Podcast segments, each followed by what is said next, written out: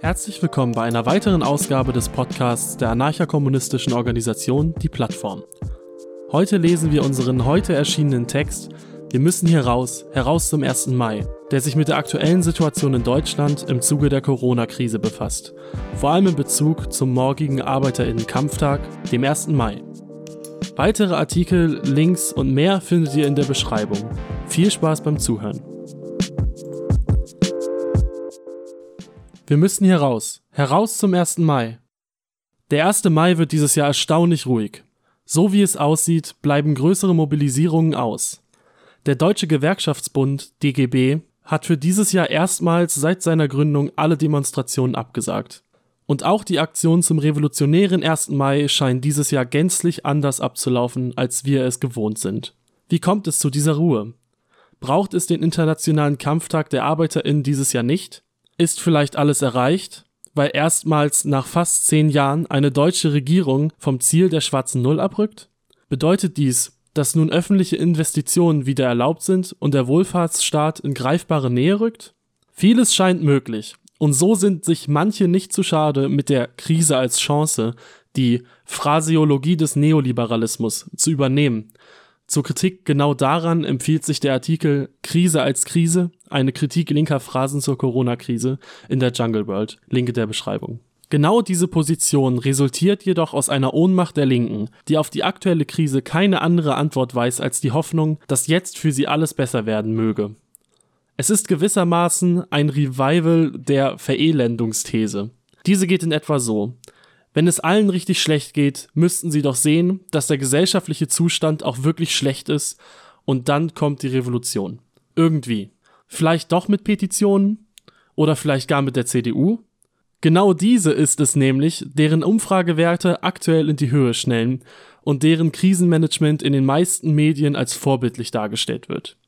Dabei profitiert sie vor allem von ihrer schlechten Vorbereitung. Weil bis März gar kein Versuch unternommen wurde, die Pandemie einzudämmen, konnte sie dann mit dem Griff zur Notbremse in Form massiver Einschränkungen der individuellen Freiheitsrechte umso mehr vortäuschen, wirklich etwas zu tun. Sie verhindert also letztlich eine Krise, zu deren Ausbreitung sie wesentlich beitrug, indem sie jahrelang Warnungen des Robert Koch Instituts vor möglichen Pandemien ignorierte und die drastischen Einsparungen im Gesundheitsbereich vorantrieb zum Zustand der außerparlamentarischen Kräfte. Doch weder die radikale Linke noch die anarchistische Bewegung sind aktuell in der Lage, die Fehlerhaftigkeit dieser Darstellung offenzulegen oder gar eine wirkungsvolle Gegenmacht zu entwickeln. Es fehlt an handlungsfähigen und wirkmächtigen Organisationen, die entschieden die Interessen derer vertreten, die auf Kurzarbeit gesetzt oder entlassen wurden. Es fehlt an möglichen Aktionsmethoden, wenn das sonstige Allheilmittel der Demonstration plötzlich wegbricht. Es fehlt an Strukturen, die auch jenen unter die Arme greifen, die nun im Homeoffice mit zwei Kindern zu Hause sind. Als eine Antwort etablieren sich rasch solidarische Netzwerke für einzelne Nachbarschaften, an denen auch wir beteiligt sind. Eine Übersicht dieser Netzwerke findet ihr in der Beschreibung verlinkt. Sie sind der Versuch, das nachzuholen, was in den letzten Jahren verpasst wurde. Der anarchistischen Bewegung und der radikalen Linken fehlt es in weiten Teilen an Formen, die eigenen Abhängigkeiten und Unterwerfungsverhältnisse anzugreifen. Dies beginnt damit, dass vielen AktivistInnen ihre eigene Verankerung bei der lohnabhängigen Klasse überhaupt nicht bewusst ist. Erst dadurch kann übrigens erst die Frage entstehen, wie die Linke wieder Kontakt zu ArbeiterInnen aufnehmen kann. Diese Fragestellung setzt voraus, dass sich die fragende Person selbst nicht als ArbeiterIn begreift. Sie sitzt damit einer engstirnigen Vorstellung von ArbeiterInnen auf und ignoriert im schlimmsten Fall ihre eigene Lohnabhängigkeit. Zitat aus einem Kommentar der Translib Leipzig der Niedergang der alten Arbeiterinnenbewegung, die fundamentale Schwächung aller Klassenorganisationen und des Arbeiterinnenwiderstands sowie die Vorherrschaft eines verdinglichten Bildes des Proletariats nähren in ihrem Zusammenspiel den Schein einer Gesellschaft, in der das Klassenverhältnis seine Bedeutung verloren hat und verleihen der Integrationsthese ihre vermeintliche Plausibilität. Link zum ganzen Kommentar findet ihr in der Beschreibung. Und zugleich drückt sich in der Fragestellung doch das Unbehagen aus, mit der eigenen politischen Gruppe von prekären Lebenswelten entkoppelt zu sein. Denn würde es diese Verbindung geben, dann wäre offensichtlich, dass die Krise kein plötzliches Ereignis ist. Nein, die Krisen sind der wiederkehrende Angriff auf den berechtigten Anspruch, ein gutes Leben zu führen. Und diese Krisen haben viele Formen. Sie kommen als Entlassung zum Monatsende, sie kommen als Zwangsräumung, sie kommen als häusliche Gewalt. Das sind die Krisen, die wir jeden Tag erleben. Das sind die Krisen, die auch nach Corona nicht aufhören werden. In diesen Krisen müssen wir da sein, wenn wir es mit der Solidarität ernst meinen. Denn Vertrauen entsteht nicht alleine durch das einmalige Tragen einer Einkaufstüte. Es gilt, die Netzwerke der gegenseitigen Hilfe zu verfestigen und zu erweitern. Es gilt, sie als solidarische Kultur im Stadtteil zu etablieren und so langfristig Gegenmacht von unten aufzubauen. Weil all dies aber aktuell fehlt, so richten sich nicht wenige Hoffnungen darauf, dass der Wohlfahrtsstaat als quasi notwendige Folge der Krise zurückkehrt. Und selbst jene, die diesen Automatismus bezweifeln, erlauben sich doch wenigstens vom Wohlfahrtsstaat zu träumen. Aber ist das wirklich der Stoff, aus dem unsere Träume gemacht sein sollten? Die Geschichte des 1. Mai. Der Blick in den historischen Kalender sollte uns bezüglich dieser Frage zumindest skeptisch stimmen. Für uns als AnarchistInnen ist er die Erinnerung daran, dass wir uns niemals auf Versprechen der Regierung verlassen können und dass diese niemals für uns da sein werden. Wir glauben nicht, dass der Wohlfahrtsstaat seine Arme öffnen wird, um uns zu helfen. Dafür haben wir nur unsere Hände, die wir uns angesichts der Krisen reichen können, du und ich.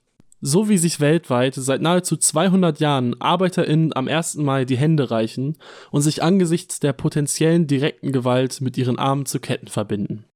Der einzige Schutz, den wir je hatten, lag nicht im Staat, sondern er lag bei uns. Der Staat war stets der Angreifer. Daran sollten wir uns am 1. Mai erinnern. Der Staat war es, der am 1. Mai 1886 versuchte, die Streikversammlung in den USA gewaltsam aufzulösen. Er war es, der den Generalstreik der über 300.000 ArbeiterInnen in den gesamten USA brechen und verhindern wollte und es waren seine Instrumente, die Hand in Hand arbeiteten, um erst mittels der Polizei Gewehre auf die ArbeiterInnen zu richten, sie am 4. Mai auf dem Haymarket in Chicago festzunehmen und dann später die Festgenommenen vor Gericht zu verurteilen. Den damals Angeklagten vom 4. Mai 1886 wurde vorgeworfen, eine Bombe gezündet zu haben. Und obwohl dafür jeglicher Beweis fehlte, wurden sieben Menschen zum Tode verurteilt, von denen letztlich vier vollstreckt wurden, während eine Person sich das Leben nahm und zwei weitere lebenslange Haftstrafen absaßen. Sie wurden ausdrücklich als AnarchistInnen verurteilt. Der Vorsitzende Richter gestand ein, dass die Beweislage mangelhaft war. Weil aber die Angeklagten anarchistische Reden gehalten hatten, seien sie dennoch für den Anschlag zu verurteilen, denn die vertretenen Ideen würden ebenso viel Sprengstoff enthalten wie die geworfene Bombe. Doch welche Ideen vertraten sie? Wofür waren sie am 1. Mai 1886 in den Generalstreik getreten?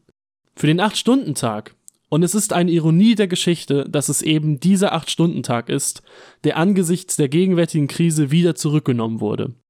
Wir kämpfen immer noch für die gleichen Forderungen. Wir kämpfen immer noch.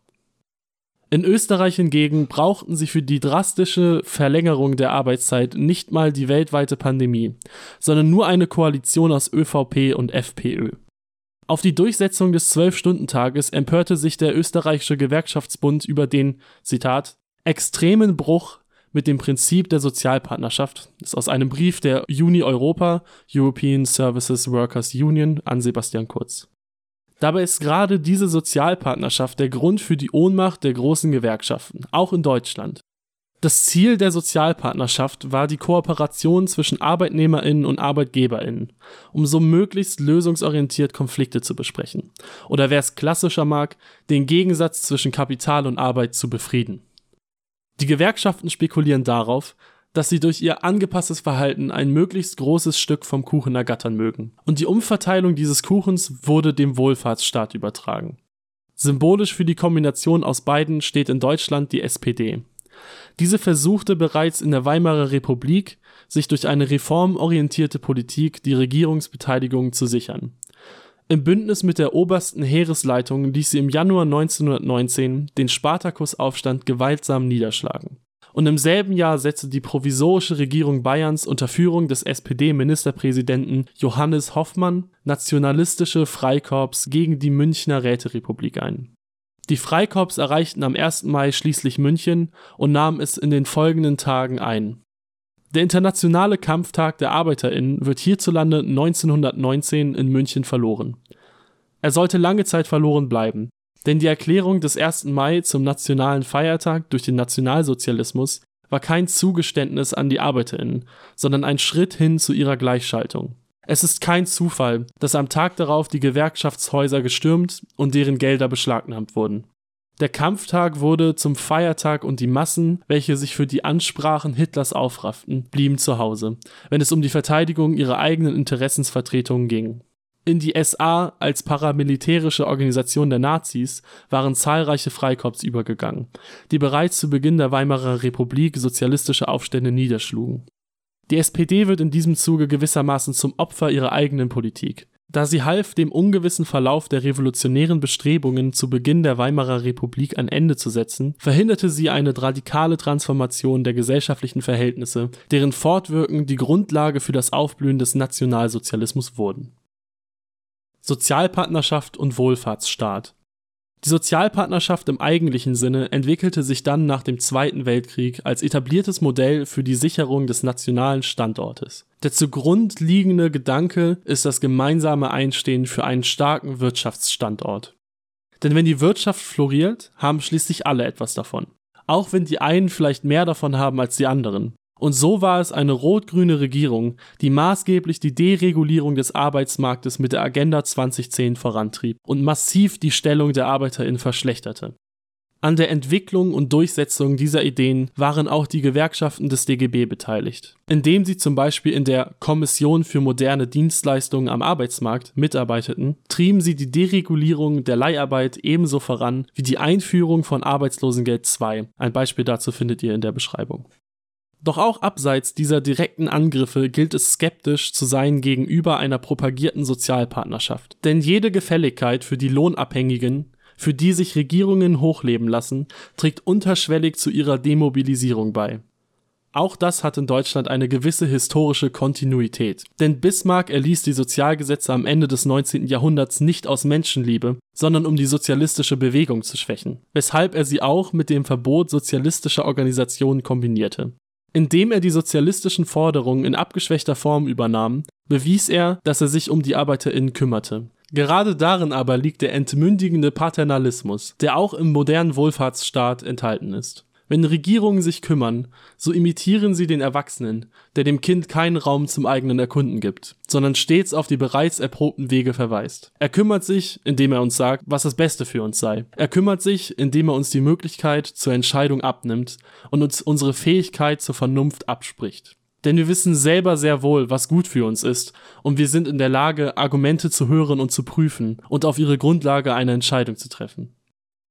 Alles zum Wohle der Allgemeinheit, doch gerade dieser Überblick und diese Einsicht wird uns von Regierenden nicht zugetraut. Und wenn sie verlegen sind, weil ihre scheinbaren Argumente für uns keinen Sinn ergeben, so flüchten sie sich in die Ausrede, dass sie sich um die Allgemeinheit kümmern würden. Es ist dies natürlich stets die nationale Einheit. Es ist der Standort Deutschland, dessen Wirtschaft es anzukurbeln gilt. In diesem Sinne wurde die Agenda 2010 verabschiedet. Und auch gegenwärtig erlebt das Allgemeinwohl eine mediale Hochkonjunktur. Erhöhung des Kurzarbeitergeldes hier, Zuschüsse für Selbstständige da. Alles im Sinne des Allgemeinwohls, denn die Krise trifft uns ja alle gleichermaßen nicht. Deswegen ist es wichtig, dass wir zusammenstehen. In gesellschaftlichen Krisen wird der Burgfrieden beschworen. Es geht uns doch allen gleichermaßen um das Wohl der Menschen. Doch wer sind diese Menschen? Diese Abstraktion auf zwei Beinen, die besonders im Plural angerufen wird, wenn es eng wird. Die Menschen verlassen sich auf uns. Wir wollen den Menschen helfen. Doch der abstrakte Mensch existiert nicht. Es ist stets dieser Mann oder jene Frau, Sternchen, im Homeoffice mit Kindern. Es ist jene Vermieterin, die die Ausgangssperre im Eigenheim mit Garten verbringt, oder jener Mieter, der noch nicht weiß, wie er die nächste Miete bezahlt. Es ist jener Manager, dessen Gehalt bei 500.000 im Jahr gedeckelt werden soll, oder diese Kellnerin, die ihren Job verloren hat. Es ist jener Mensch ohne Papiere im geflüchteten Lager Moria auf Lesbos, oder es ist jener Yachtbesitzer auf dem Mittelmeer. Von welchen Menschen sprechen diese PolitikerInnen also fortlaufend? Angela Merkel spricht seit 2008 zum Beispiel ständig von der schwäbischen Hausfrau als Leitbild moderner Volkswirtschaften. Sie schuf damit eine Metapher für die Begründung der jahrelangen Austerität. Diese wurde nicht zuletzt mittels der deutschen Vormachtstellung in der Europäischen Union zielstrebig durchgesetzt. Die Folgen dieser staatlichen Sparmaßnahme sehen wir nun insbesondere in Italien und Spanien. Doch es war nicht die schwäbische Hausfrau, die dies wollte, um ihre Ersparnisse zu schützen. Es war vor allem auf Export orientiertes deutsches Kapital, das den europaweiten Markt der EU als Absatzmarkt betrachtet, auf dem es seine Produkte verkaufen kann. Und es ist nur konsequent, dass die aktuelle Regierung sich vehement gegen eine etwas solidarischere Lösung der Krise auf EU-Ebene stemmt. Deutschland als Land mit dem größten Niedriglohnsektor der EU garantiert dabei eine profitable Kombination aus moderner Technik und günstigen Löhnen. Angereichert mit einer durch die Agenda 2010 weit vorangetriebenen Aushöhlung der Arbeitsrechte. Die daraus resultierenden geringen Lohnstückkosten waren die Messlatte für alle weiteren EU-Staaten, die versuchten, ihre Produkte ebenfalls so preiswert wie möglich zu produzieren, um konkurrieren zu können. Das trug zu einer Dynamik bei, in der alle anderen europäischen Staaten versuchten, die deutschen Preise noch zu unterbieten und dies mittels einer Deregulierung des Arbeitsmarktes und Privatisierung vorantrieben. Siehe zum Beispiel die seit Jahren von Frankreich versuchte Rentenreform.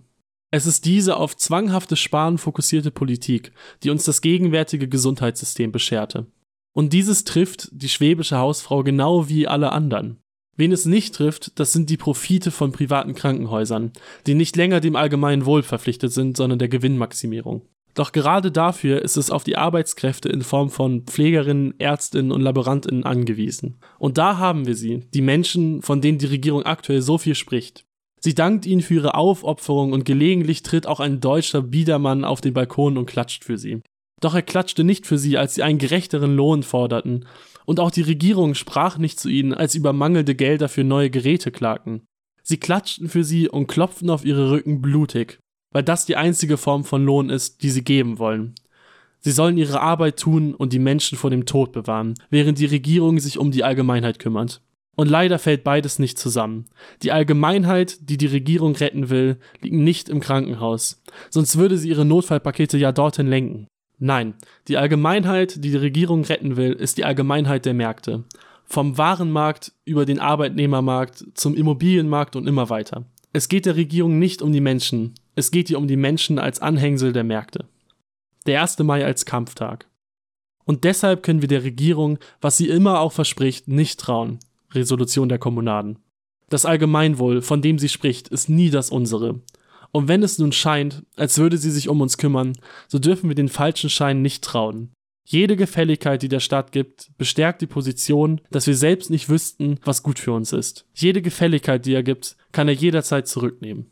Wir können also nur jenen Verbesserungen trauen, die wir erkämpft haben, und diese sind nur so lange etwas wert, wie wir in der Lage sind, sie zu verteidigen. Und wir können sie nur so lange verteidigen, wie wir uns gemeinsam organisieren.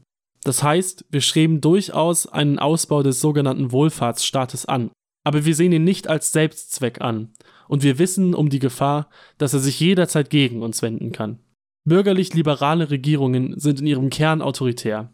Die Produktionsweise steht über allem, wie die antihumane Diskussion um Wirtschaft versus Menschenleben wieder einmal zeigte. In diesem Bewusstsein müssen wir als anarchistische KommunistInnen bereits jetzt darauf drängen, dass die getroffenen restriktiven Maßnahmen in Gänze zurückgenommen werden. Eine Politik, wie sie bereits vor der Pandemie in Frankreich unter Macron oder in Ungarn unter Orban die Regel war, darf sich nicht verfestigen und normalisieren. Beispielsweise in Ungarn ist zu beobachten, wie die Pandemie genutzt wurde, um eine faktische Diktatur zu errichten. Diese Normalisierung des Autoritären müssen wir auf allen möglichen Ebenen entgegentreten. Hier zeigt sich das Gesicht der liberalen bürgerlichen Freiheit. Es ist in erster Linie das Gesicht des Kapitals. Deshalb müssen wir beginnen, eigenständige und vielfältige Strukturen zu schaffen, die sich Angriffen entgegenstellen und zugleich zu einer solidarischen Befriedigung aller Bedürfnisse streben. Wir brauchen schlagkräftige Zusammenhänge, mit denen wir uns gegen Angriffe auf uns als Lohnabhängige und SchülerInnen, als People of Color, als MieterInnen, als Frauensternchen, als MigrantInnen wehren können. Das heißt, mit denen wir unsere Interessen verteidigen können. Keine Regierung wird uns dabei unterstützen können, weil sie nicht bieten können, was wir wollen. Wir wollen mehr, als jede Regierung uns geben kann. Wir wollen ein selbstbestimmtes Leben für alle. Deswegen beteiligt euch an den vielfältigen Aktionen zum 1. Mai. Lasst uns den 1. Mai zurückerobern. Die Krise ist nach der Pandemie nicht vorbei, genauso wenig wie sie mit ihr begonnen hat. Wir müssen raus aus dem Kreislauf des Kapitals. Wir müssen hier raus. Das ist die Hölle.